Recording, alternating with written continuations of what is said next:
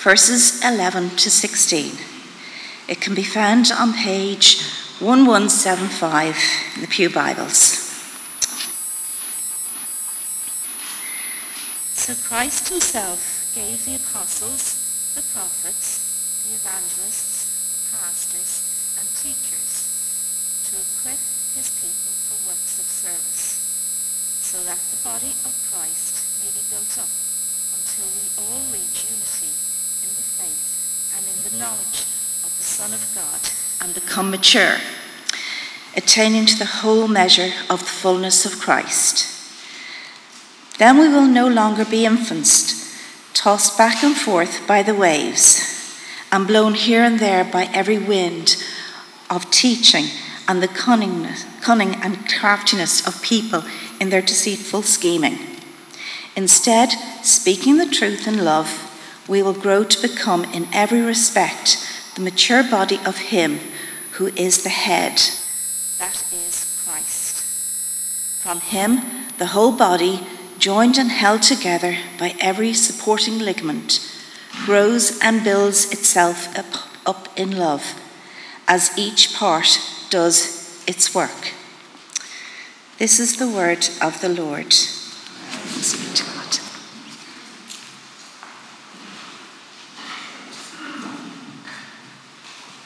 So, first time, I'd like to invite Tom forward and to come and share the Lord's word with us. So, come on.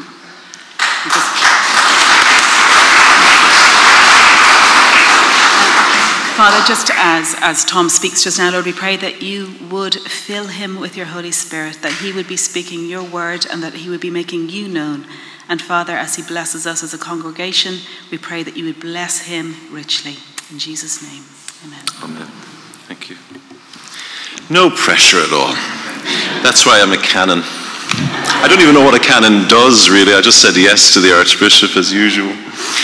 Listen, this is very important for us all, and I know it's all strange for us all, but before I start, I just wanted to say a really huge thank you to everybody who's been involved in the journey so far, getting us this far as the O'Briens into Crinken.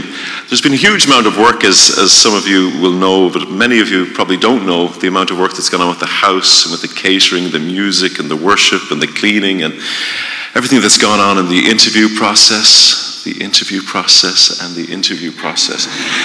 So you'll think, I think I'm okay. But listen, I just want to say thank you. It's been a wonderful, wonderful journey, actually. And I jest, but it's very important, because when you have a new leader coming at a time that's so pivotal for a church as it is for Crinken, you need to make sure all those boxes are ticked. You need to know that God is in control. And I think for ourselves as a family, we have been just doing nothing but praying about this. And we know that we're in the right place, and we know that this is God directed. And we just want to thank you for all of your support in getting us here so far. And so in that spirit, it's not a great way to start, is it? Now, who under 50 in this congregation recognizes what this is? I'll go to the young people at the back. Do you know what that is? You do? That's okay. Otherwise, it'll go very, very wrong this morning. But in the coming weeks, we're going to be contemplating new beginnings and the nature of our collective journey here in Crinken community. And our focus is defining what that shared path looks like. What is it that we, not I, that we are going to be doing? And central to this journey is our aspiration to emulate Jesus, and that has to be the central focus of everything that we do, because everything that we do in our lives has to emulate him. So in Ephesians 4:11 to 13, Paul outlines the lofty goal of church leaders, plural, to equip the congregation for acts of service, leading to growth of the body of Christ, unity in faith, and deepening knowledge of the Son of God. So the goal, while inspiring, implies a striving to reach a goal rather than immediate attainment. Sometimes we just want things to happen straight away, but it's a journey, it takes time, and the Christian life, as emphasized in this passage, is similar to that journey. So the apt analogy for the collective journey is found, I thought, very theologically, in The Wizard of Oz. And just as Dorothy and her companions followed the Yellow Brick Road, our faith Community strives to reach a goal, treads a path of unity in Christ. Ephesians 4:3 tells us that unity serves us because it is a shared journey, leading us towards an ultimate destination of becoming more like Him. We're not reaching the Emerald City, we're trying to strive to be more like Christ. And as a result, we all have individual differing interpretations of what that means. What does it mean to act as a collective, to strive to be like Him? We can see from this reading that attaining the whole measure of Christ is a process. And it's a collective process. Becoming more and more like Jesus is not something that you do while you're sitting still either. Paul said we are to grow until we become like Christ. Growth involves movement. It involves change, constant change, from the time we meet Christ until the day we die. But this is not often well understood. When I was young and going to Bible camp, there was always a segment at the end of the week when we were giving our testimonies, and I was always very inspired by people who were doing that. And it was often nice to hear how mature Christians had met God and had submitted to Christ. But it always seemed as though after the group finished and after the week finished, there was nothing else. There was no next step except to just come into the church and be part of the congregation. Now that you've committed, that's it, you're done. Into church and off you go. Now, as an adult, I know that is a continued journey, but as a child or as a teenager, I was still sitting there thinking, I don't know, what did I just do? What does it mean for me? How do I make it better? Is there something else that I have to do to motivate myself? Quite often, there is nothing for some people. I remember actually when I came from my camp in Waterford, I was living in a place called Passage East. I don't know if anybody knows it. A little car ferry goes in and goes out. And I didn't have a bicycle at the time, but when I was, after just coming to Christ at a Bible camp, I had no church to go to. I think it was about 13 miles to the nearest one. But in I went, and I didn't even know what type of church I was to go to. So I went to the first one that was nearest me after walking 13 miles, and that happened to be a Baptist church, and there I heard a little bit more about what this Jesus does for you as an individual. But some people aren't so lucky about things like that. They come from a Bible camp, or they come and they hear about Jesus and they hear a wonderful message. They yearn for more, but then they don't know where to go to find that collective. So unity in Christ means that we follow a journey together. We follow on the Yellow Brick Road. And just as Dorothy and her companions followed the Yellow Brick Road, we too follow a path. The path is unity in Christ. Ephesians tells us that we must make every effort to maintain the unity of the Spirit through the bond of peace. And this unity is our road. It is our shared journey. And just as the road guided Dorothy to the Emerald City, our unity in Christ leads us to the ultimate destination, which is to become more like Him.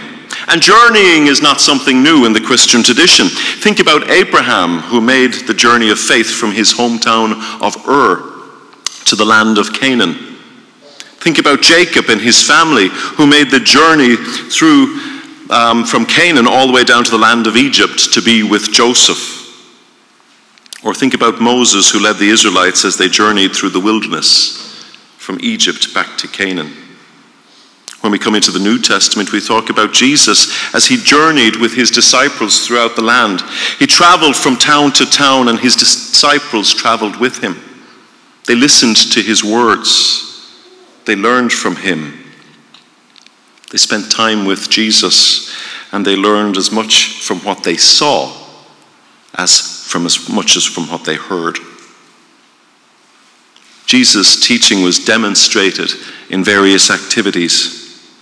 These are the simple things I want us as a congregation to understand, because we're all part of a collective, and sometimes it's the simple things. Jesus was eating meals. He liked to be with people. Touching people, washing feet, praying, listening to others, reading scripture, worshiping together. In other words, Jesus didn't simply talk about what it meant to follow God. He lived it out. And specifically, our journey is a journey with Jesus. And because we're not just traveling for the sake of traveling, we have to have a purpose. It must have a destination. And our goal is to be a group of people who look like Jesus, who talk like Jesus, who love like Jesus. The journey won't always be pleasant. And that's why in our reading this morning, we hear about everybody who has unique gifts. Dorothy, the Scarecrow, the Tin Man, and the Cowardly Lion, they all possessed individual and distinct qualities, but they did not realize what gifts they had. Each one of them wanted to get to the Emerald City, to find courage, to get a brain, or to find a heart. But as it turns out, they had them all along. They had these qualities in abundance. But individually, they couldn't recognize their talents. Instead, they only looked and they saw weaknesses.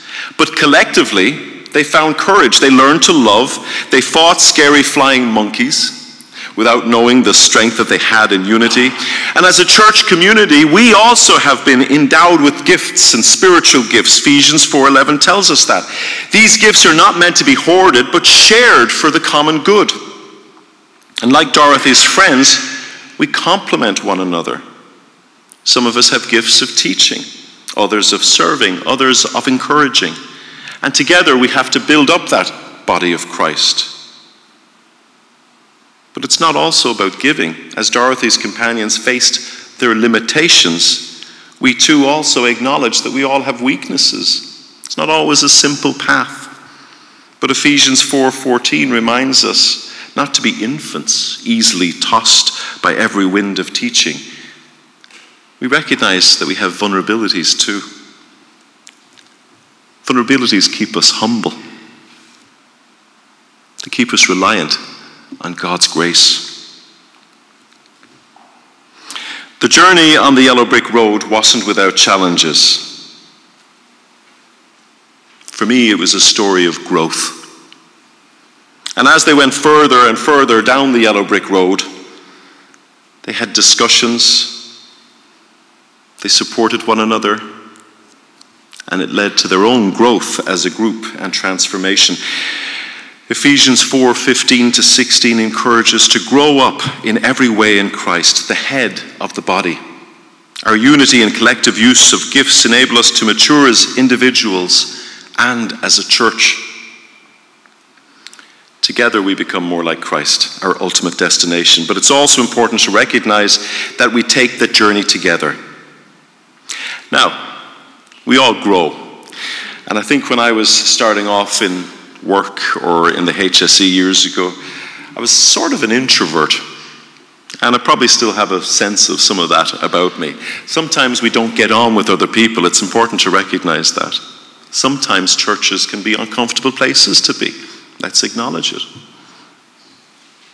But we are better together, and that's a biblical process. When we journey together with others, it's easier because we can encourage each other along the way. We keep each other company. We challenge each other. Dorothy and the gang tackled the Wicked Witch of the North together, but while the thought of facing the witch was scary at the start, by the end of the movie we see the goal was that everybody collectively wanted to get Dorothy back to Kansas.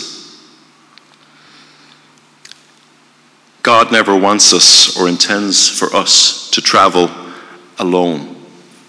And that's why the church was established. We need each other because traveling this journey with Jesus is not a solo enterprise. When Jesus commissioned his 12 disciples, he sent them out 2 by 2. When he sent out the 70 disciples to share the good news, he sent them out in pairs. Wherever he went, Jesus formed communities. Human beings are meant to be social beings. Adam was alone. God decided he needed a partner in Eve.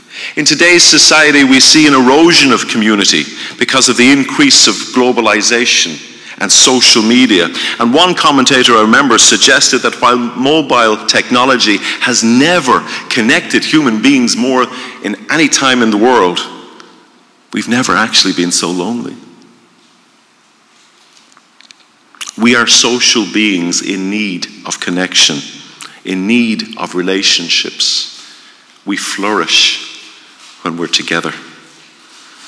And that's why being part of a church is important, because it's important to say that as we move, we become more Christ-like as we do it along the way. We do it slowly. It's not a race. That's why the Hebrew writer says in Hebrews 12 that we need to run with perseverance.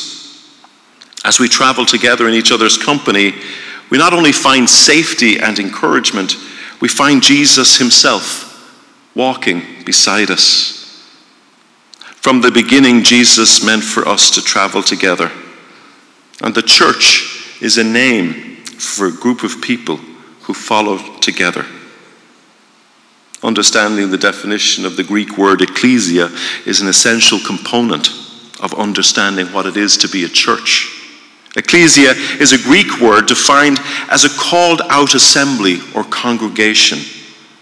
1 Peter 2:9 says that this called-out assembly is a congregation of believers whom God has called out of the world and into his marvelous light. And in the weeks ahead, our focus will be on exploring what it entails to journey alongside Jesus. That's what I want to start with in the coming weeks. Cultivating spiritual growth as we transition from one stage of our spiritual lives to another. Our approach involves delving into the various spiritual disciplines that can be embraced, not only as an individual, but more so as a community. For instance, personal prayer is an individual spiritual discipline. Very good to do it. But as I've seen this morning, congregational prayer with the church embodies a communal spiritual practice. The truth is that we require both in order to be more like Jesus. Some aspects of personal spiritual growth necessitate attention. But the emphasis that I want in the coming weeks is an emphasis that will revolve around the communal. An important word to underscore here is doing. Spiritual discipline involves activity. It's about what we engage in actively. And I firmly believe that our Christian growth can be gauged through multiple dimensions. About what we comprehend, about what we perform, and about what we become. So it's essential to recognize that the primary purpose behind practicing any discipline is not solely about the action itself, but it's about the transformation, striving to be more like Jesus, to be his presence. The path to greater Christ-likeness involves the practice of engaging in these spiritual disciplines. And I think Paul described it well in 1 Timothy 4:7 when he says, "Discipline yourselves for the purpose of godliness." The goal is godliness, but we achieve that by disciplining ourselves. We discipline ourselves for the purpose of godliness. And our spiritual disciplines are things that we need to do repeatedly.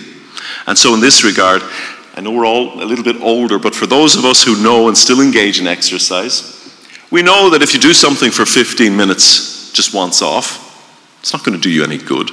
But if you do it 15 minutes every single day for a long period of time, it is transforming. A recent study on maintaining mobility in older persons suggested that even by walking around the house for 15 minutes each day, hoovering or dusting or doing very light work, light activity, will add something like 10 years onto your life. I don't know how realistic that is, but it is from a report, and it's supposed to be peer-led, so I'm going to go with it. This principle of doing something every day holds true for any endeavor you undertake. Doing something regularly each day over a long period of time does pay off. On the other hand, if you invest your daily moments in complaining and whining, the conduct will gradually become ingrained in your character. So I want us to consider the words that we share on social media, the company that we keep, the television programs that we choose to watch. We know that they all shape and contribute to the shaping of our identity. The contrast between our current self and who we were 5 years ago primarily results from how we spent our time during that period. The habits we cultivate over time mold our essence.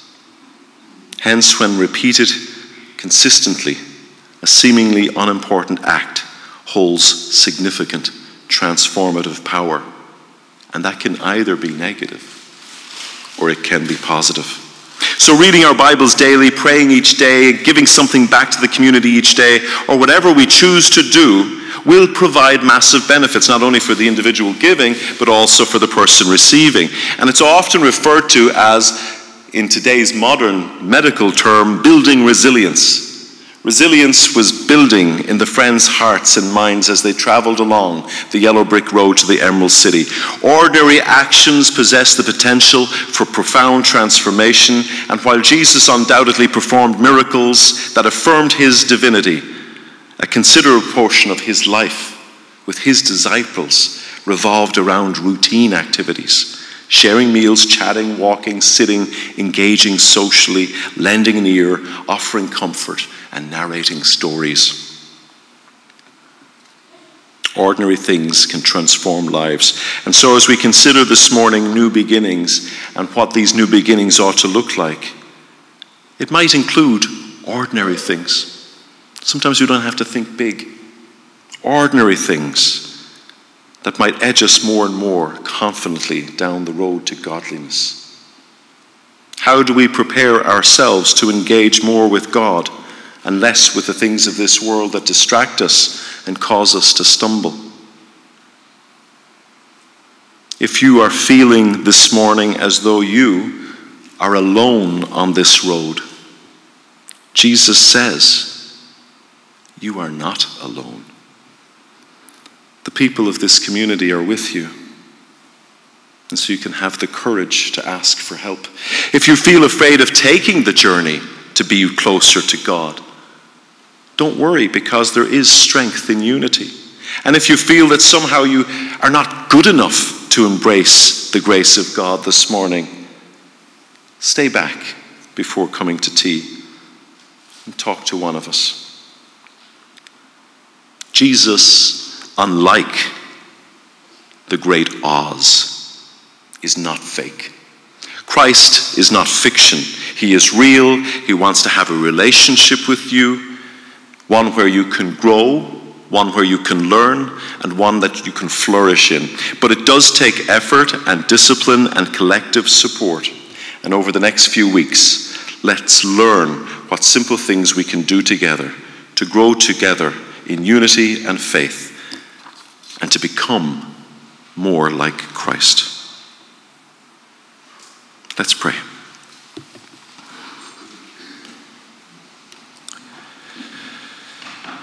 Heavenly Father, we thank you for the powerful message from your word rooted in Ephesians 4.